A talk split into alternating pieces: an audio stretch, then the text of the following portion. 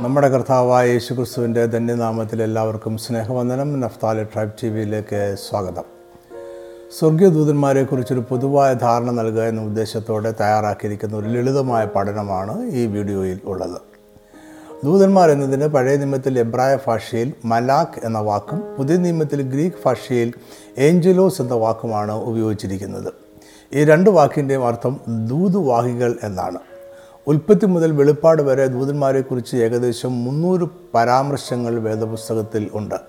എങ്കിലും ഗബ്രിയേൽ മിഖായൽ എന്നീ രണ്ട് ദൂതന്മാരുടെ പേരുകൾ മാത്രമേ നമുക്ക് വ്യക്തമായി അറിയുകയുള്ളൂ. മറ്റൊരു ദൂതനെ യഹോവയുടെ ദൂതൻ എന്ന് വിളിക്കുന്നുണ്ട്. വെളിപ്പാട് ഒമ്പതിന്റെ പതിനൊന്നിൽ പറയുന്ന അഗാധ ദൂതൻ വെളിപ്പാട് പതിനാറിന്റെ അഞ്ചിൽ പരാമർശിക്കപ്പെടുന്ന ജലാധിപതിയായ ദൂതൻ എന്നിവർ അവരുടെ പ്രവർത്തന മേഖലയുമായി ബന്ധപ്പെട്ടാണ് അറിയപ്പെടുന്നത്. എത്ര ദൂതന്മാർ സ്വർഗത്തിലുണ്ട് എന്ന് നമുക്ക് പറയുവാൻ കഴിയുകയില്ല. ആവർത്തനം മുപ്പത്തി മൂന്നിന്റെ രണ്ടിൽ യഹോവ ലക്ഷോപലക്ഷം വിശുദ്ധന്മാരുടെ അടുക്കിൽ നിന്ന് വരുന്നു എന്ന് മോശ പറയുന്നുണ്ട്. സങ്കീർത്തനം അറുപത്തി എട്ടിന്റെ പതിനേഴിൽ ദൈവത്തിന്റെ രഥങ്ങൾ ആയിരം ആയിരവും കോടി കോടിയുമാകുന്നു കർത്താവ് അവരുടെ ഇടയിൽ സീനായിൽ വിശുദ്ധ മന്ദിരത്തിൽ തന്നെ എന്ന് പറയുന്നുണ്ട്. എബ്രായർ പന്ത്രണ്ടിന്റെ ഇരുപത്തി രണ്ടിൽ അനേകായിരം ദൂതന്മാരുടെ സർവസംഘത്തെക്കുറിച്ച് പറയുന്നു. വെളുപ്പാട് അഞ്ചിന്റെ പതിനൊന്നിൽ ദൂതന്മാരുടെ എണ്ണം പതിനായിരം പതിനായിരവും ആയിരം ആയിരവും ആയിരുന്നു എന്ന് പറയുന്നു. ഇതെല്ലാം അല്ലാതെ കൃത്യമായി ദൂതന്മാരുടെ എണ്ണം നമുക്ക് അറിഞ്ഞുകൂടാ. തിരുവെഴുത്തുകളിൽ ദൂതന്മാരുടെ അസ്തിത്വത്തെ തെളിയിക്കുവാൻ യാതൊരു ശ്രമവും തിരുവെഴുത്തുകളുടെ എഴുത്തുകാർ നടത്തുന്നില്ല. കാരണം അവർക്ക് ദൂതന്മാർ ഉണ്ട് എന്നത് നിശ്ചയമായ ഒരു സത്യമായിരുന്നു. പഴയ നിമിത്തിൽ ദൂതന്മാരുടെ പ്രത്യക്ഷത ധാരാളം ഉണ്ടായിട്ടുണ്ട്. പുതിയ നിയമം ആരംഭിക്കുന്നത് തന്നെ ദൂതന്റെ പ്രത്യക്ഷതയോടെ ആണ്. എന്നാൽ പെന്തുക്കൂസ് നാളിലെ പരിശുദ്ധാത്മാ പകർച്ചയ്ക്ക് ശേഷവും ദൂതന്മാരുടെ പ്രത്യക്ഷതയോ ഇടപെടലോ മനുഷ്യരുടെ ഇടയിൽ ഉണ്ടായിട്ടുണ്ട് എങ്കിലും അത് കുറഞ്ഞു വന്നു. ഇത് സകല സത്യത്തിലും നമ്മളെ വഴി നടത്തുവാൻ പരിശുദ്ധാത്മാവിനെ നമുക്ക് നൽകിയിരിക്കുന്നു എന്നതിനാൽ ആയിരിക്കണം. ദൂതന്മാർ സൃഷ്ടിക്കപ്പെട്ടവരാണ് ദൈവമാണ് അവരെ സൃഷ്ടിച്ചത്. വേദപുസ്തകം പറയുന്നതനുസരിച്ച് ഈ പ്രപഞ്ചത്തിന്റെ സൃഷ്ടിയുടെ അവസരത്തിൽ അവർ ഉണ്ടായിരുന്നു. അതിനാൽ ദൈവം അവരെ പ്രപഞ്ച സൃഷ്ടിക്ക് മുമ്പ് സൃഷ്ടിച്ചു എന്ന് കരുതാം. വേദപുസ്തകം തുടങ്ങുന്നത് ആദിയിൽ ദൈവം ആകാശവും ഭൂമിയും സൃഷ്ടിച്ചു എന്ന് പറഞ്ഞുകൊണ്ടാണ്. ഇതിലെ ആകാശം എന്ന വാക്കിന്റെ എബ്രായ പദം ഹഷമയും എന്നതാണ്. ഇതൊരു ബഹുവചന നാമമാണ്. ഈ വാക്കിന്റെ അർത്ഥം ആകാശങ്ങൾ എന്നാണ്. എബ്രായ വ്യാകരണം അനുസരിച്ച് ആകാശവും ഭൂമിയും എന്ന പ്രയോഗം സ്വർഗത്തെയും സകല പ്രപഞ്ചത്തെയും കാണിക്കുന്നു. അതായത് ആദിയിൽ ദൈവം സ്വർഗവും സകല പ്രപഞ്ചവും അതിലുള്ള സകലത്തിനെയും സൃഷ്ടിച്ചു. ആദിയിൽ ദൈവം ആകാശവും ഭൂമിയും സൃഷ്ടിച്ചപ്പോൾ എപ്പോഴോ ദൂതന്മാർ സൃഷ്ടിക്കപ്പെട്ടു എന്ന് വേണം നമ്മൾ മനസ്സിലാക്കുവാൻ. നെഹമ്യാവ് ഒമ്പതിന്റെ ആറിൽ പറയുന്നു നീ നീ മാത്രമേ യഹോവയാകുന്നു. നീ ആകാശത്തെയും സ്വർഗാദി സ്വർഗത്തെയും അവയിലെ സകല സൈന്യത്തെയും ഭൂമിയെയും അതിലുള്ള സകലത്തെയും സമുദ്രങ്ങളെയും അവയിലുള്ള സകലത്തെയും ഉണ്ടാക്കി. നീ അവയൊക്കെയും രക്ഷിക്കുന്നു. ആകാശത്തിലെ സൈന്യം നിന്നെ നമസ്കരിക്കുന്നു. ഇവിടെ പറയുന്ന ആകാശത്തിലെ സൈന്യം ദൂതഗണങ്ങൾ ആണ്. ഇയോബിനോട് ദൈവം ചോദിക്കുന്ന ചോദ്യത്തിൽ നിന്നും ഭൂമിയുടെ സൃഷ്ടിപ്പിന് മുമ്പ് ദൂതന്മാർ സൃഷ്ടിക്കപ്പെട്ടിരുന്നു എന്ന് മനസ്സിലാക്കാം. ഇയോബ് മുപ്പത്തി എട്ടിന്റെ നാലാം വാക്യത്തിൽ ദൈവം ചോദിക്കുന്നു ഞാൻ ഭൂമിക്ക് അടിസ്ഥാനമിട്ടപ്പോൾ നീ എവിടെയായിരുന്നു? ആറ് ഏഴ് വാക്യങ്ങളിലെ ചോദ്യം ഇങ്ങനെയാണ്. പ്രഭാത നക്ഷത്രങ്ങൾ ഒന്നിച്ച് ഘോഷിച്ചുല്ലസിക്കുകയും ദൈവപുത്രന്മാരെല്ലാം സന്തോഷിച്ചാർക്കുകയും ചെയ്തപ്പോൾ അതിന്റെ അടിസ്ഥാനം ഏതിന്മേൽ ഉറപ്പിച്ചു? ഇവിടെ പറയുന്ന ദൈവപുത്രന്മാർ ദൂതന്മാർ ആണ്. കൊലോസർ ഒന്നിന്റെ പതിനാറിൽ പൗലോസ് പറയുന്നു സ്വർഗത്തിലുള്ളതും ഭൂമിയിലുള്ളതും ദൃശ്യമായതും അദൃശ്യമായതും സിംഹാസനങ്ങളാകട്ടെ കർത്തൃത്വങ്ങളാകട്ടെ വാഴ്ചകളാകട്ടെ അധികാരങ്ങളാകട്ടെ സകലവും അവൻ മുഖാന്തരം സൃഷ്ടിക്കപ്പെട്ടു. അവൻ മുഖാന്തരവും അവനായിട്ടും സകലവും സൃഷ്ടിക്കപ്പെട്ടിരിക്കുന്നു.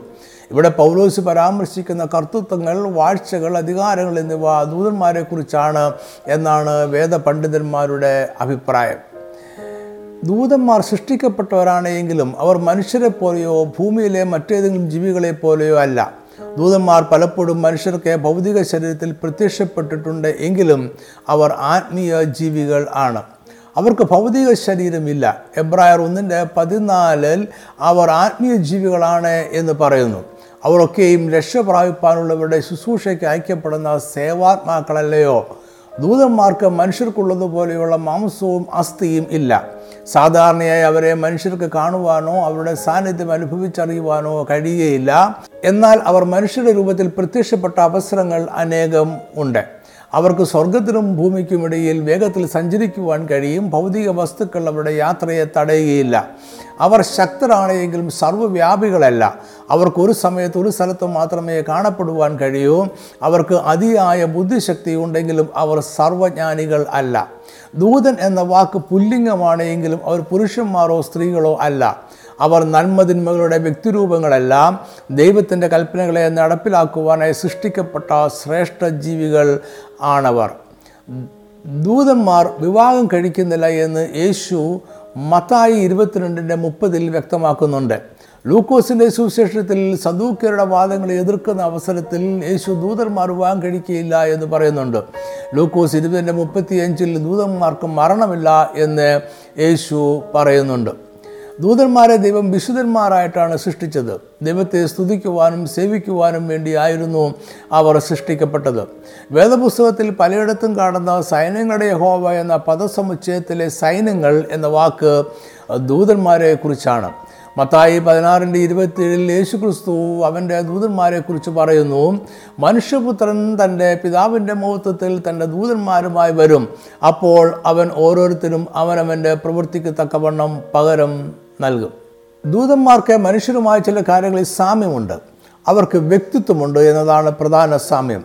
ദൂതന്മാർക്ക് ബുദ്ധിയും വികാരവും ഇച്ഛാശക്തിയുമുണ്ട്.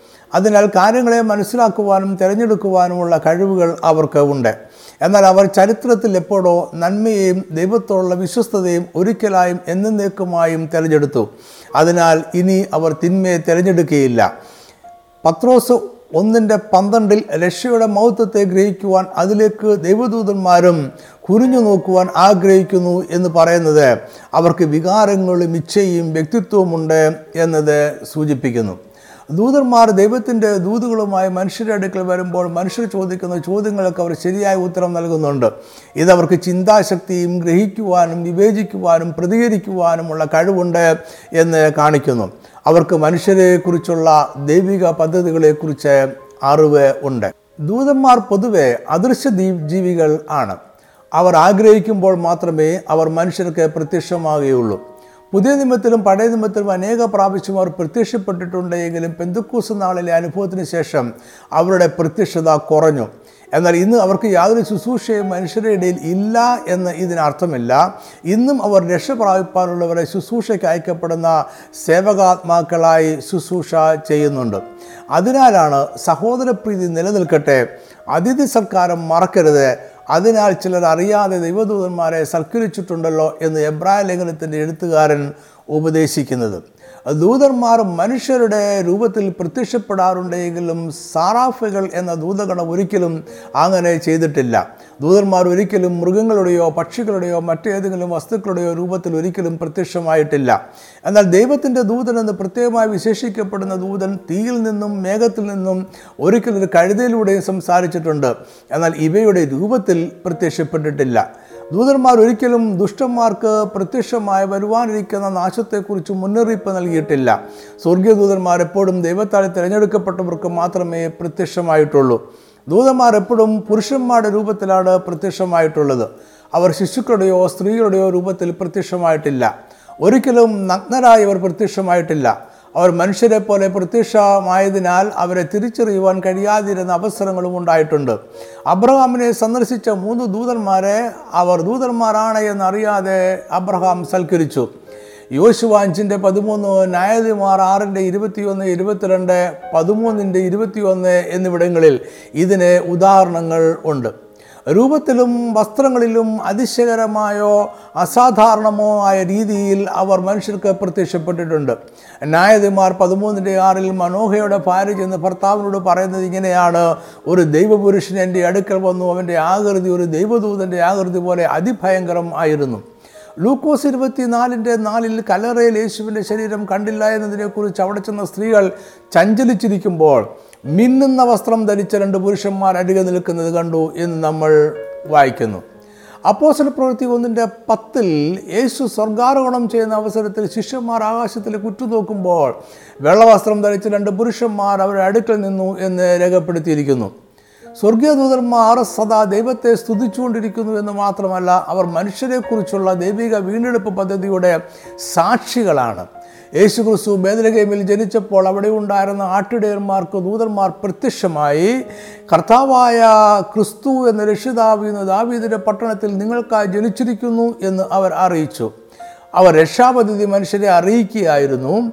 ലൂക്കോസ് പതിനഞ്ചിന്റെ പത്തിൽ യേശു പറയുന്നു അങ്ങനെ തന്നെ മാനസാന്തരപ്പെടുന്ന ഒരു പാപിയെക്കുറിച്ച് ദൂതന്മാരുടെ മധ്യേ സന്തോഷമുണ്ടാകും എന്ന് ഞാൻ നിങ്ങളോട് പറയുന്നു. ദൈവത്തിന്റെ രക്ഷാപദ്ധതിയിലേക്ക് ദൈവദൂതന്മാരും കുനിഞ്ഞു നോക്കുവാൻ ആഗ്രഹിക്കുന്നു എന്ന് ഒന്ന് പത്രോസ് ഒന്നിന്റെ പന്ത്രണ്ടിൽ നമ്മൾ വായിക്കുന്നു. ഒന്ന് തിമത്തിയോ സഞ്ചിന്റെ ഇരുപത്തിയൊന്നിൽ പൗലോസ് പറയുന്നു നീ പക്ഷമായി ഒന്നും ചെയ്യാതെ കണ്ട് സിദ്ധാന്തം കൂടാതെ ഇവ പ്രമാണിച്ചു കൊള്ളണമെന്ന് ഞാൻ ദൈവത്തെയും ക്രിസ്തുവേശുവിനെയും ശ്രേഷ്ഠദൂതന്മാരെയും സാക്ഷിയാക്കി നിന്നോട് കൽപ്പിക്കുന്നു. ദൂതന്മാർ അതിശക്തന്മാരാണ്. ദൂതന്മാരെ വീരന്മാരെന്നാണ് സങ്കീർത്തനങ്ങൾ നൂറ്റിമൂന്നിന്റെ ഇരുപതിൽ വിളിക്കുന്നത്. രണ്ട് പത്രോസ് രണ്ടിന്റെ പതിനൊന്നിൽ ദൂതന്മാരെ ബലവും ശക്തിയും ഏറിയ ദൂതന്മാർ എന്ന് വിശേഷിപ്പിക്കുന്നുണ്ട്. യേശു ക്രിസ്തുവിന്റെ ശവശരീരം വെച്ചിരുന്ന കല്ലറയെ അടച്ചിരുന്ന കല്ല് ഉരുട്ടി മാറ്റിയത് ഒരു ദൂതനായിരുന്നു.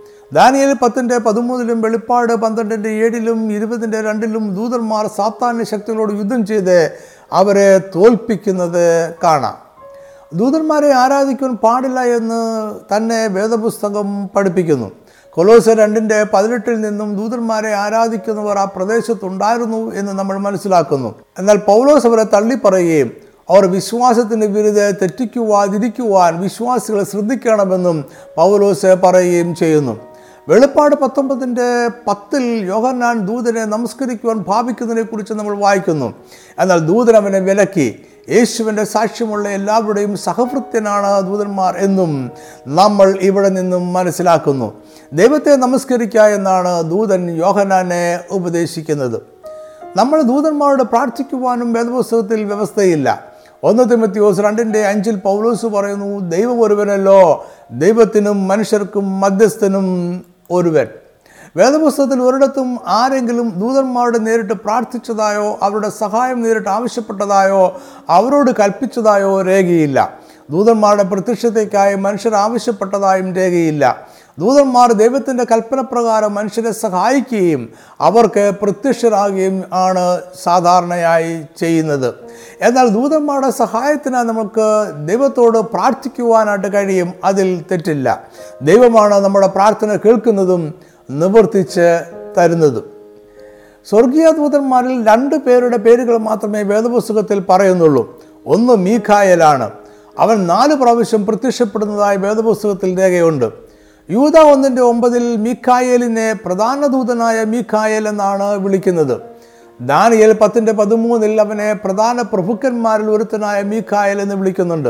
വീണ്ടും ദാനിയൽ ഒന്നിന്റെ പന്ത്രണ്ടിൽ അവനെ മഹാപ്രഭുവായ മീഖായൽ എന്ന് വിളിക്കുന്നു. വെളിപ്പാട് പന്ത്രണ്ടിന്റെ ഏഴിൽ വീണുപോയ ദൂതന്മാരോട് പടവെട്ടുകയും അവരെ പരാജയപ്പെടുത്തുകയും ചെയ്യുന്ന മീഖായലിനെ നമ്മൾ കാണുന്നു. പിന്നെ സ്വർഗത്തിൽ യുദ്ധമുണ്ടായി മീഖായലും അവന്റെ ദൂതന്മാരും മഹാസർപ്പത്തോട് പടവെട്ടി. തന്റെ ദൂതന്മാരുമായി മഹാസർപ്പവും പടവെട്ടി ജയിച്ചില്ല താനും. വേദപുസ്തകത്തിൽ പേര് പറയുന്ന രണ്ടാമത്തെ ദൂതൻ ഗബ്രിയേലാണ്. ഗബ്രിയേൽ ദൂതൻ വേദപുസ്തകത്തിൽ നാല് പ്രാവശ്യം പ്രത്യക്ഷപ്പെടുന്നുണ്ട്. അവൻ എപ്പോഴും ദൈവത്തിന്റെ സന്ദേശവാഹകനായാണ് പ്രത്യക്ഷമാകുന്നത്. രണ്ട് പ്രാവശ്യം ദാനിയൽ പ്രവാചകന് ഗബ്രിയേൽ പ്രത്യക്ഷനായി. ഒരു പ്രാവശ്യം യോഗനാൻ സ്നാപകന്റെ പിതാവായ സെക്കരിയ പുരോഹിതനും ഒരു പ്രാവശ്യം യേശുവിന്റെ അമ്മ മറിയയ്ക്കും അവൻ പ്രത്യക്ഷനായി. ഇവിടെയെല്ലാം അവൻ മനുഷ്യരൂപത്തിലാണ് പ്രത്യക്ഷനായത്. ദൂതന്മാരുടെ ഉത്തരവാദിത്തങ്ങളും ജോലികളും എന്തെല്ലാമാണ് എന്ന് വേദപുസ്തകത്തിൽ നിന്നും നമുക്ക് മനസ്സിലാക്കുവാനായിട്ട് കഴിയും. പൊതുവേ അവർ ദൈവത്തിന്റെ കൽപ്പനകൾ അനുസരിച്ച് മാത്രം പ്രവർത്തിക്കുന്നവരാണ്. അവർക്ക് സ്വന്തമായ പ്രവർത്തനങ്ങളോ തീരുമാനങ്ങളോ രീതികളോ ഇല്ല. ദൂതന്മാരുടെ ഒരു ജോലി ദൈവിക ദൂതുകൾ മനുഷ്യരെ അറിയിക്കുകയും മുന്നറിയിപ്പ് നൽകുകയും ചെയ്യുക എന്നതാണ്. ഇസഹാക്കിന്റെ ജനനം അബ്രഹാമിനെയും സാറായെയും ദൈവദൂതന്മാർ അറിയിക്കുന്നു. ഷിംഷോന്റെ ജനനത്തെക്കുറിച്ച് അവന്റെ മാതാപിതാക്കന്മാരെ ദൂതന്മാർ മുന്നമേ അറിയിക്കുന്നുണ്ട്. യോഗരാജ്നാവിന്റെ ജനനവും യേശുക്രിസ്തുവിന്റെ ജനനവും ദൂതന്മാർ മുന്നമേ അറിയിച്ചു. യേശുവിന്റെ ജനനം ആട്ടിടന്മാരെ അറിയിക്കുന്നത് ദൂതന്മാർ ആണ്. ഭാവിയിൽ സംഭവിക്കാൻ പോകുന്ന അപകടങ്ങളെക്കുറിച്ചും ദൂതന്മാർ മനുഷ്യരെ മുൻകൂട്ടി അറിയിക്കാറുണ്ട്. സ്വതം ഗോമറ എന്നീ പട്ടണങ്ങളുടെ മേലെ സംഭവിക്കുവാനിരിക്കുന്ന നാശം ലോത്തിനെ ദൂതന്മാർ കാലേ കൂട്ടി അറിയിക്കുന്നുണ്ട്. ഹെരോദ രാജാവ് ശിശുക്കളെ കൊല്ലുവാൻ പോകുന്നതിനാൽ ശിശുവായ യേശുവിനെ കൊണ്ട് മിസ്രൈമിലേക്ക് ഓടിപ്പോകുവാൻ ജോസഫിനെ അറിയിച്ചതും ദൂതന്മാർ ആണ്. അബ്രഹാം സ്വന്തം ദേശത്തു നിന്നും യാത്ര പുറപ്പെട്ടത് മുതൽ ഇസ്രായേൽ ജനം കനാദേശം പിടിച്ചടക്കുന്നതുവരെയുള്ള നീണ്ട കാലയളവിൽ പല പ്രാവശ്യം ദൂതന്മാർ പ്രത്യക്ഷരായി മാർഗനിർദ്ദേശങ്ങൾ നൽകുന്നുണ്ട്. ദാനിയേൽ സക്കരിയാവ് യോഹനാൻ എന്നിവർ കണ്ട ദർശനങ്ങളെ വ്യാഖ്യാനിച്ച് നൽകുന്നതും ദൂതന്മാരാണ്. യോപ്പയിലേക്ക് ആളെ അയച്ച് പത്രോസിനെ വിളിക്കുവാൻ കൈസരെ താമസിച്ചിരുന്ന കൊർന്നല്യോസിന് നിർദ്ദേശം നൽകുന്നത് ഒരു സ്വർഗീയ ദൂതൻ ആണ്.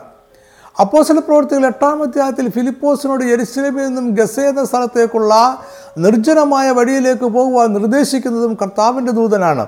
പൗലോസ് തടവുകാരനായി റോമിലേക്ക് യാത്ര ചെയ്യുമ്പോൾ കപ്പൽ കൊടുങ്കാറ്റിൽപ്പെട്ട് വലിയ പ്രതികൂലത്തിലായി. അപ്പോൾ ഒരു ദൂതൻ പൗലോസിന് പ്രത്യക്ഷൻ ആയി.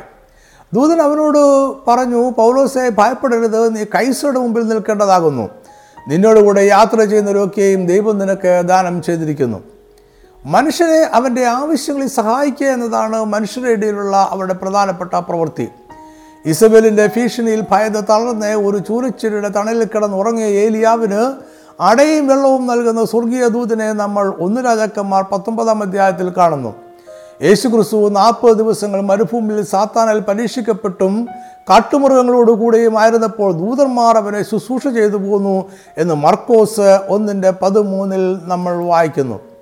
യേശു ക്രിസ്തു ഗശമന തോട്ടത്തിൽ അതിവേദനയോടെ പ്രാർത്ഥിച്ചുകൊണ്ടിരുന്നപ്പോൾ അവനെ ശക്തിപ്പെടുത്തുവാൻ സ്വർഗത്തിൽ നിന്നൊരു ദൂതൻ അവന് പ്രത്യക്ഷനായി. അപ്പോൾ സൽമാ തടവിലായിരുന്നപ്പോൾ രാത്രിയിലോ കർത്താവിന്റെ ദൂതൻ കാരാഗൃഹവാതിൽ തുറന്നു അവരെ പുറത്ത് കൊണ്ടുവന്നു. വേദപുസ്തകത്തിൽ അനേക സ്ഥലങ്ങളിൽ ദൈവത്തിന്റെ ന്യായവിധി നടപ്പിലാക്കുന്ന ദൂതന്മാരെ നമ്മൾ കാണുന്നുണ്ട്. ഹെരോദ രാജാവിനെ കർത്താവിന്റെ ദൂതൻ അടിച്ചു അവൻ കൃമിക്ക് ഇരയായി മരിച്ചു എന്ന ചരിത്രം അപ്പോസല പ്രവൃത്തികൾ പന്ത്രണ്ടിന്റെ ഇരുപത്തി മൂന്നിൽ വിവരിക്കുന്നു. യോഹനാന് ലഭിച്ച ദൈവിക വെളിപ്പാടുകളിൽ ദൈവത്തിന്റെ ന്യായവിധി നടപ്പിലാക്കുന്ന ദൂതന്മാരെ കാണാം. സ്വതം ഗോമോറ എന്നീ പട്ടണങ്ങളെ നശിപ്പിക്കുവാനും ദൈവം നിയോഗിച്ചത് ദൂതന്മാരെ ആണ്. രണ്ട് ദിനവൃത്താന്തം മുപ്പത്തിരണ്ടിന്റെ ഇരുപത്തിയൊന്ന് രണ്ട് രാജാക്കന്മാർ പത്തൊമ്പതിന്റെ മുപ്പത്തിയഞ്ച് എന്ന് രണ്ട് വാക്യങ്ങളും വിശദീകരിക്കുന്ന സംഭവത്തിൽ യഹോവ ഒരു ദൂതനെ അശൂർ രാജാവിന്റെ പാളയത്തിലേക്ക് അയക്കുകയും അവൻ ഒരു ലക്ഷത്തി എൺപതിനായിരം അശൂർ യോദ്ധാക്കളെ കൊല്ലുന്നതായിട്ടും പറയുന്നു. വേദപുസ്തകത്തിൽ മൂന്ന് വിഭാഗങ്ങളിലുള്ള സ്വർഗീയ ദൂതന്മാരെ കുറിച്ച് പറയുന്നുണ്ട്. അവർ പ്രധാന ദൂതൻ കെരുവുകൾ സറാഫുകൾ എന്നിവ ആണ്. വേദപുസ്തകത്തിൽ ഒരു ദൂതനെ മാത്രമേ പ്രധാന ദൂതൻ എന്ന് വിളിക്കുന്നുള്ളൂ. അത് മീഖായേൽ ആണ്. പ്രധാന ദൂതന്മാരെ ഒന്നിലധികം പേരുണ്ടോ എന്നും അവരുടെ ഉത്തരവാദിത്തങ്ങൾ എന്തെല്ലാമാണ് എന്നും വിശദമായി നമുക്ക് അറിഞ്ഞുകൂടാ. ദാനിയൽ പത്തിന്റെ പതിമൂന്നിൽ മീഖായലിനെ പ്രധാന പ്രഭു എന്നും വിളിക്കുന്നുണ്ട്. കെരൂബുകളെക്കുറിച്ച് വേദപുസ്തകത്തിൽ അനേകം പരാമർശങ്ങളുണ്ട്. അവരെക്കുറിച്ച് മുപ്പത്തിമൂന്ന് പ്രാവശ്യം പഴയ നിയമത്തിൽ പരാമർശമുണ്ട്. എന്നാൽ പുതിയ നിയമത്തിൽ അവരെക്കുറിച്ച് എബ്രായർ ഒമ്പതിന്റെ അഞ്ചിൽ ഒരു പരാമർശമുണ്ട് എങ്കിലും ആ വാക്യം മുഖ്യമായും കൃപാസനത്തെക്കുറിച്ചുള്ള ഒരു വിവരണം ആണ്. ഉൽപ്പത്തി മൂന്നിന്റെ ഇരുപത്തിനാലിലാണ് അവരെക്കുറിച്ചുള്ള ആദ്യത്തെ പരാമർശം നമ്മൾ വായിക്കുന്നത്.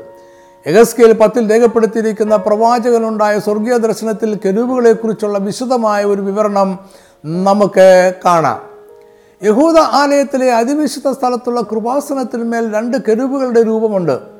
ദൈവം ഈ രണ്ട് കെരുവുകളുടെ നടുവിലാണ് പ്രത്യക്ഷനാകുന്നതും ഇസ്രയേൽ മക്കളോട് അള്ളപ്പാടുകൾ നൽകുന്നതും. എഗസ്കേൽ ഒന്നാം അധ്യായത്തിലെ വിവരണത്തിലെ നാല് ജീവികളും പത്താം അധ്യായത്തിലെ കെരുവുകളും ഒന്നാണ് എന്ന് അദ്ദേഹം പത്തിന്റെ പതിനഞ്ചിൽ പറയുന്നുണ്ട്. അതിനാൽ വെളിപ്പാട് നാലിന്റെ ആറിൽ പറയുന്ന നാല് ജീവികളും ഇവർ തന്നെ ആയിരിക്കണം. ഈ മൂന്ന് വിവരണങ്ങളും ഒരുമിച്ച് വായിച്ചാൽ കെരുബുകളെക്കുറിച്ച് നമുക്ക് ഇങ്ങനെ ഒരു വിവരണം നടത്താവുന്നതാണ്. എസ്കേലിന്റെ വിവരണം അനുസരിച്ച് കെരൂബുകൾക്ക് നാല് മുഖങ്ങളുണ്ട്. ഒന്നാമത്തെ മുഖം കെരൂബ് മുഖവും രണ്ടാമത്തത് മനുഷ്യമുഖവും മൂന്നാമത്തത് സിംഹമുഖവും നാലാമത്തത് കഴുകുമുഖവുമായിരുന്നു നാല് ഭാഗത്തും ചെറുകന്റെ കീഴെയായി മനുഷ്യ കൈ ഉണ്ടായിരുന്നു. അവരുടെ കാലുകൾ മിനുക്കിയ താമ്രം പോലെ മിന്നിക്കൊണ്ടിരുന്നു എന്നും അദ്ദേഹം പറയുന്നുണ്ട്. എന്നാൽ വെളിപ്പാട് പുസ്തകത്തിൽ ഇവരെ നാല് പ്രത്യേക ജീവികളായിട്ടാണ് യോഗനാൻ കാണുന്നത്. ഒന്നാം ജീവി സിംഹത്തിന് സദൃശ്യം രണ്ടാം ജീവി കാളയ്ക്ക് സദൃശ്യം മൂന്നാം ജീവി മനുഷ്യനെ പോലെ മുഖമുള്ളതും നാലാം ജീവി പറക്കുന്ന കഴുകിന് സദൃശ്യം യോഹനാൻ ഇവയ്ക്ക് മുമ്പുറവും പിമ്പുറവും കണ്ണു നിറഞ്ഞിരിക്കുന്നു എന്നുകൂടി പറയുന്നു. പ്രവാചകന്മാരുടെ ഈ വിവരണം അക്ഷരം പ്രതി കൃത്യത ഉള്ളതാണോ എന്ന് നമുക്കറിയില്ല. ഒരുപക്ഷെ ദർശനത്തിൽ കണ്ടതിന്റെ പ്രതീകാത്മകമായ വിവരണമാകാം. അവർ അപ്പോക്കാലിപ്സ് എന്ന പ്രത്യേകമായ ഒരു സാഹിത്യ രചനാ ശൈലിയിലാണ് ഈ വിവരണങ്ങൾ എഴുതിയിട്ടുള്ളത്. അതിനാൽ അക്ഷരീകമായ കൃത്യത ഉണ്ടായിരിക്കണമെന്നില്ല. ചില വേദപണ്ഡിതന്മാർ യോഹനാന്റെ ദർശനത്തിലെ ജീവികൾ കെരുവുകളെ പോലെയുള്ള മറ്റൊരു കൂട്ടം ദൂതന്മാരായിരുന്നു എന്ന് കരുതുന്നുണ്ട്. കെരുവുകളെ ദൈവം ഏൽപ്പിക്കുന്ന പ്രത്യേക ഉത്തരവാദിത്തങ്ങളും ജോലികളുമുണ്ട്. പാപം ചെയ്ത മനുഷ്യനെ ദൈവം ഏതും തോട്ടത്തിൽ നിന്നും ഇറക്കിക്കളഞ്ഞതിന് ശേഷം ജീവന്റെ വിഷയത്തിലേക്കുള്ള വഴി കാപ്പാൻ അവൻ ഏതൻ തോട്ടത്തിന് കിഴക്ക് കെരൂബുകളെ തിരിഞ്ഞുകൊണ്ടിരിക്കുന്ന വാളിന്റെ ജ്വാലയുമായി നിർത്തി. എസ്കേലിന്റെ വിവരണത്തിൽ ദൈവത്തിന്റെ സിംഹാസനം കെരുവുകൾക്കും ഇത് സ്ഥാപിച്ചിരിക്കുന്നു. ഇതേ ആശയം നമുക്ക് രണ്ട് രാജക്കന്മാർ ഒമ്പതിന്റെ പതിനഞ്ചിലും യശയാവ് മുപ്പത്തി ഏഴിന്റെ പതിനാറിലും കാണാം. അവൻ കെരൂബിനെ വാഹനമാക്കി പറന്നു എന്ന് സങ്കീർത്തനം പതിനെട്ടിന്റെ പത്തിൽ പറയുന്നു. എന്നാൽ ദാനിയന് കാണുന്ന ദൈവിക ദർശനത്തിൽ കെരൂബുകളെക്കുറിച്ച് പറയുന്നില്ല. ദൈവത്തിന്റെ സിംഹാസനം അഗ്നിജാലയും അവന്റെ രഥചക്രങ്ങൾ കത്തുന്ന തീയുമായിരുന്നു എന്ന് മാത്രമേ പറയുന്നുള്ളൂ. എസ് കെ ഇരുപത്തി എട്ടിന്റെ പതിനൊന്ന് മുതൽ പത്തൊമ്പത് വരെയുള്ള സോർ രാജാവിനെ കുറിച്ചുള്ള വിലാപം സാത്താന്റെ വീഴ്ചയെക്കുറിച്ചാണെന്നാണ് പൊതുവെയുള്ള അഭിപ്രായം. ഇതിൽ പതിനാലാം വാക്യത്തിൽ സാത്താൻ വീഴ്ചയ്ക്ക് മുമ്പ് ഒരു കെരൂപായിരുന്നു എന്ന് പറയുന്നുണ്ട്. സാറാഫുകളെ കുറിച്ച് ഒരു പ്രാവശ്യം മാത്രമേ വേദപുസ്തകത്തിൽ വിവരണമുള്ളൂ. അത് യശയ്യാവ് ആറാം അധ്യായത്തിലാണ്. ഇവിടെ രണ്ട് പ്രാവശ്യം അവരുടെ പേര് പറയുന്നുണ്ട്. പ്രവാചകൻ ദൈവത്തെ ഒരു ദർശനത്തിൽ കാണുകയും അവന്റെ ചുറ്റിനും സാറാഫുകൾ നിൽക്കുന്നതും സൈന്യങ്ങളുടെ ഹോവ പരിശുദ്ധൻ പരിശുദ്ധൻ പരിശുദ്ധൻ സർവഭൂമിയും അവന്റെ മൗത്വം കൊണ്ട് നിറഞ്ഞിരിക്കുന്നു എന്ന് ആർത്ത് പറഞ്ഞുകൊണ്ട് അവർ ദൈവത്തെ ആരാധിക്കുന്നത് കാണുകയും ചെയ്തു എന്ന് രേഖപ്പെടുത്തിയിരിക്കുന്നു. അവർക്ക് മുഖവും ആറ് ചിറകുകളും കൈകളും ഉണ്ടായിരുന്നു. എബ്രായ ഭാഷയിൽ സറാഫ് എന്ന വാക്കിന് ജ്വലിക്കുന്ന കത്തുന്ന എന്നിങ്ങനെ അർത്ഥം ഉണ്ട്. അതിനാൽ ഇസ്രേ ജനം ദൈവത്തിനും മോശയ്ക്കും വിരോധമായി സംസാരിച്ചപ്പോൾ ജനത്തിന് നടുവിലേക്ക് ദൈവം അയക്കുന്ന അഗ്നിസർപ്പങ്ങൾ സറാഫുകളാണ് എന്ന് അഭിപ്രായമുള്ള വേദപണ്ഡിതന്മാർ ഉണ്ട്. ദൂതന്മാർക്കിടയിൽ അധികാര ശ്രേണി അല്ലെങ്കിൽ അധികാര ക്രമം ഉണ്ട് എന്നാണ് വേദപുസ്തകത്തിൽ നിന്നും നമ്മൾ മനസ്സിലാക്കുന്നത്. യൂത ഒന്നിന്റെ ഒമ്പതിൽ പ്രധാന ദൂതനായ മീഖായൽ എന്ന് പറയുന്നുണ്ട് ദാനിയൽ പത്തിന്റെ പതിമൂന്നിൽ മീഖായലിനെ പ്രധാന പ്രഭുക്കന്മാരിൽ ഒരുത്തരെന്ന് വിളിക്കുന്നു. വെളിപ്പാട് പന്ത്രണ്ടിന്റെ ഏഴിൽ മീഖായലും അവന്റെ ദൂതന്മാരും മഹാസർപ്പത്തോട് പടവെട്ടി ജയിക്കുന്നതായി വിവരിക്കപ്പെടുന്നു. ഒന്ന് തെസ്ലോനിക്കർ നാലിന്റെ പതിനാറിൽ കർത്താവ് തൻ ഗംഭീരനാഥത്തോടും പ്രധാന ദൂതന്റെ ശബ്ദത്തോടും ദൈവത്തിന്റെ കാഹളത്തോടും കൂടെ സ്വർഗത്തിൽ നിന്ന് ഇറങ്ങി വരികയും ചെയ്യും എന്ന് പറയുന്നു. എന്നാൽ ഇത് മീഖായലാണ് എന്ന് പൗലോസ് പ്രത്യേകം പറയുന്നില്ല. മീഖായലിനെ കൂടാതെ മറ്റൊരു പ്രധാന ദൂതൻ സ്വർഗത്തിലുണ്ടോ എന്ന് നമുക്ക് നിശ്ചയമില്ല. ദൂതന്മാർക്കിടയിലുള്ള അധികാര ശ്രേണി അവർക്കിടയിൽ വലിപ്പച്ചെറുപ്പം ഉണ്ടാക്കുവാൻ സാധ്യതയില്ല. കാരണം അത് സ്വർഗീയ കാഴ്ചപ്പാടിന് യോജ്യമല്ല. എന്നാൽ അധികാര ശ്രേണി ഭരണനിർവഹണത്തിന് ആവശ്യമാണ്. ദൂതന്മാർക്കിടയിലുള്ള അധികാരക്രമം ഉത്തരവാദിത്വങ്ങളുടെ വിഭജനം മാത്രം ആകാവാനാണ് സാധ്യത. സ്വർഗത്തിലെ അധികാര ശ്രേണിയിൽ ദൂതന്മാർ മനുഷ്യർക്ക് തൊട്ടുമുകളിലാണ്. എന്നാൽ ദൂതന്മാർ ക്രിസ്തുവിന് താഴെയാണ് താനും. അവൻ ക്രിസ്തു ദൈവദൂതന്മാരെക്കാൾ വിശിഷ്ടമായ നാമത്തിന് അവകാശി ആയതിനൊത്തവണ്ണം അവരെക്കാൾ ശ്രേഷ്ഠനായി തീരുകയും ചെയ്തു. എബ്രായർ ഒന്നിന്റെ പതിനാലിൽ ദൂതന്മാർ ഇപ്പോൾ രക്ഷ പ്രാപിപ്പാനുള്ളവരെ ശുശ്രൂഷയ്ക്ക് അയക്കപ്പെടുന്ന സേവകാത്മാക്കളല്ലയോ എന്ന് പറയുന്നുണ്ട്. എന്നാൽ നമുക്ക് അവരുടെ മേൽ അധികാരമുണ്ട് എന്ന് ഇതിനർത്ഥമില്ല. അവർ ദൈവത്തിന്റെ അധികാരത്തിന് കീഴിലാണ് പ്രവർത്തിക്കുന്നത്. അതിനാൽ നമ്മൾ ഈ ഭൂമിയിൽ ജീവിക്കുമ്പോൾ ഈ ദൂതന്മാരെക്കാൾ അല്പം മാത്രം താഴ്ത്തപ്പെട്ടവരാണ്. കർത്താവിന്റെ വീണ്ടും വരവിൽ എടുക്കപ്പെട്ട് കഴിയുമ്പോൾ നമ്മൾ ദൂതന്മാരെ വിധിക്കുന്നവരായിത്തീരും. അത് കർത്താവുമായുള്ള ബന്ധത്തിൽ സംഭവിക്കുന്നത് ആണ്. നമുക്ക് കാവൽ മാലാഖമാരുണ്ട് എന്നത് ദൂതന്മാരെ കുറിച്ചുള്ള ഒരു വിശ്വാസമാണ്. ഇതിന് അടിസ്ഥാനം സങ്കീർത്തനം മുപ്പത്തിനാലിന്റെ ഏഴാണ്. ഈ വാക്യം ഇങ്ങനെയാണ്. യഹോബയുടെ ദൂതൻ അവന്റെ ഭക്തന്മാരുടെ ചുറ്റും പാളയമിറങ്ങി അവരെ വിടുവിക്കുന്നു. സങ്കീർത്തനം തൊണ്ണൂറ്റി ഒന്നിലും സമാനമായ വാക്യം ഉണ്ട്. മത്തായി ഇരുപത്തിയാറിന്റെ അമ്പത്തി മൂന്നാം വാക്യത്തിൽ യേശുക്രിസ്തുവും കാവൽ മാലാകന്മാരെ കുറിച്ച് പറയുന്നുണ്ട്. എന്റെ പിതാവിനോട് ഇപ്പോൾ തന്നെ പന്ത്രണ്ട് ലഗ്യോനിലധികം ദൂതന്മാരെ എന്റെ അരികെ നിർത്തേണ്ടത് എനിക്ക് അപേക്ഷിച്ചുകൂടാ എന്ന് തോന്നുന്നുവോ? എന്ന് കർത്താവ് ചോദിക്കുന്നുണ്ട്. മത്തായി പതിനെട്ടിന്റെ പത്ത് പതിനൊന്ന് വാക്യങ്ങളിൽ ശിശുക്കൾക്ക് കാവൽ മാലാകന്മാരുണ്ട് എന്ന് യേശു പറയുന്നുണ്ട്. അപ്പോസല പ്രവൃത്തികൾ പന്ത്രണ്ടിന്റെ പതിനഞ്ചിൽ പത്രോസിന്റെ ദൂതനെക്കുറിച്ചുള്ള പരാമർശവും വ്യക്തിപരമായ ഒരു കാവൽ മാലാകയുണ്ട് എന്ന ആശയം ഉളവാക്കുന്നുണ്ട്. എന്നാൽ വേദപണ്ഡിതന്മാർക്കിടയിൽ ഇതിനെക്കുറിച്ച് ഏക അഭിപ്രായമില്ല. ഒരു കൂട്ടം വേദപണ്ഡിതന്മാർ വീണ്ടെടുക്കപ്പെട്ട മനുഷ്യർക്ക് വ്യക്തിപരമായ കാവൽ മാലാകന്മാരുണ്ട് എന്ന് കരുതുന്നു. രണ്ടാമതൊരു കൂട്ടുകാർ വീണ്ടെടുക്കപ്പെട്ടവർക്ക് പൊതുവെ കാവൽ മാലാകമാരുണ്ട് എന്ന് മാത്രമേ വിശ്വസിക്കുന്നുള്ളൂ. ഇത് രണ്ടും നമുക്ക് തെളിയിക്കുവാൻ കഴിയുന്നത് അല്ല. ദൂതന്മാരുടെ പ്രത്യക്ഷത വിവരിക്കുന്ന ചില സന്ദർഭങ്ങളിൽ യഹോബയുടെ ദൂതൻ എന്നൊരു പ്രത്യേക പരാമർശം കാണുന്നുണ്ട്. ഇത് സ്വർഗത്തിലെ മറ്റു ദൂതന്മാരിൽ നിന്നും വ്യത്യസ്തനായ ഒരു വ്യക്തിയെക്കുറിച്ചാണ് എന്നാണ് പൊതുവെയുള്ള അഭിപ്രായം. പഴയ നിമത്തിലും പുതിയ നിമത്തിലും ഈ വ്യക്തിയെക്കുറിച്ചുള്ള പരാമർശങ്ങളുണ്ട്. ഇദ്ദേഹം യഹോബയുടെ ദൂതൻ സമുഖദൂതൻ നിയമദൂതൻ എന്നിങ്ങനെയാണ് വേദപുസ്തകത്തിൽ പരാമർശിക്കപ്പെടുന്നത്. ഈ ദൂതൻ ആരായിരിക്കാം എന്നതിന് മൂന്ന് സാധ്യതകളാണ് വേദപണ്ഡിതന്മാർ ചൂണ്ടിക്കാണിക്കുന്നത്. അദ്ദേഹം ദൈവത്തിന്റെ വളരെ പ്രത്യേക പ്രത്യേകമായ ഒരു ദൂതൻ ആയിരിക്കാം. ഇത് പിതാവായ ദൈവത്തിന്റെ പ്രത്യക്ഷതയായിരിക്കാം. ഈ ദൂതൻ യേശുക്രിസ്തുവിന്റെ പ്രത്യക്ഷതയായിരിക്കാം. ഇതിനെക്കുറിച്ച് മനസ്സിലാക്കുവാനായി നമുക്ക് ചില സംഭവങ്ങൾ പരിശോധിക്കാം. വേദപുസ്തകത്തിൽ ആദ്യമായി യഹോബയുടെ ദൂതൻ പ്രത്യക്ഷനായി എന്ന് പറയുന്നത് ഉൽപ്പത്തി പതിനാറിന്റെ ഏഴിലാണ്. ഇവിടെ യഹോബയുടെ ദൂതൻ അബ്രഹാമിന്റെ ഭാര്യ സാറായുടെ ദാസിയായ ഹാഗാറിന് പ്രത്യക്ഷമാകുന്നു. അപ്പോൾ യഹോബയുടെ ദൂതൻ അവൾക്ക് ഒരു വാക്തത്വവും നൽകി. ഞാൻ നിന്റെ സന്തതിയെ ഏറ്റവും വർദ്ധിപ്പിക്കും അത് എണ്ണിക്കൂടാതെ വണ്ണം പെരുപ്പമുള്ളതായിരിക്കും. ഞാൻ നിന്റെ സന്തതിയെ ഏറ്റവും വർദ്ധിപ്പിക്കും എന്ന വാചകം പ്രത്യേകം ശ്രദ്ധിക്കേണ്ടതാണ്. ഇതൊരു ദൂതനെ നിവർത്തിക്കുവാൻ കഴിയുന്ന കാര്യമല്ല. ദൂതൻ പറഞ്ഞപ്പോൾ ഹാഗാർ പറഞ്ഞത് ഇങ്ങനെയാണ്. എന്നെ കാണുന്നവനെ ഞാൻ ഇവിടെയും കണ്ടുവല്ലോ എന്ന് പറഞ്ഞു തന്നോട് അരളിച്ചത് യഹോവയ്ക്ക് ദൈവമേ നീ എന്നെ കാണുന്നു എന്ന് പേർ വിളിച്ചു. അവൾക്ക് ദൈവം പ്രത്യക്ഷനായി എന്നാണ് അവൾ മനസ്സിലാക്കിയത്. അബ്രഹാമും അവന്റെ ഭാര്യ സാറായും മമ്രയുടെ തോപ്പിൽ വസിക്കുമ്പോൾ അവർക്ക് മൂന്ന് ദൂതന്മാർ പ്രത്യക്ഷമായി. അവർ രണ്ട് കാര്യങ്ങൾ അറിയിക്കുവാനാണ് പ്രത്യക്ഷമായത്. ഒന്ന് അടുത്ത വർഷം ആകുമ്പോഴേക്കും അബ്രഹാമിനും സാറായിക്കും ഒരു മകൻ ജനിക്കും. രണ്ട് അബ്രഹാമിന്റെ സഹോദരപുത്രനായ ലോകത്ത് താമസിച്ചിരുന്ന സോതോം ഗോമോറ എന്നീ പട്ടണങ്ങളെ ദൈവം നശിപ്പിക്കുവാൻ പോകുന്നു. ഉൽപ്പത്തി പതിനെട്ടിന്റെ ഒന്നിൽ അനന്തരം യഹോവ അവന് മമ്രയുടെ തോപ്പിൽ വെച്ച് പ്രത്യക്ഷനായി എന്ന് പറഞ്ഞുകൊണ്ടാണ് ഈ സംഭവത്തിന്റെ വിവരണം ആരംഭിക്കുന്നത്.